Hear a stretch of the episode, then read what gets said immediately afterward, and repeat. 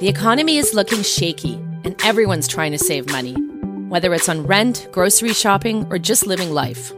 With that in mind, it's time to talk about how to hold on to more of your hard earned cash without making too many sacrifices. I'm Rob Carrick, personal finance columnist at the Globe and Mail. And I'm Roma Luciw, personal finance editor at the Globe.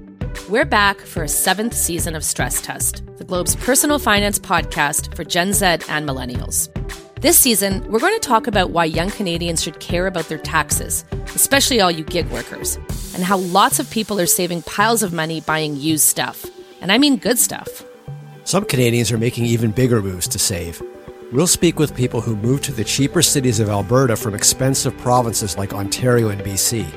And we'll delve into IVF and the high cost of fertility treatments for couples struggling to have kids. This and more on season 7 of Stress Test, which launches later this month. Follow us wherever you listen to podcasts.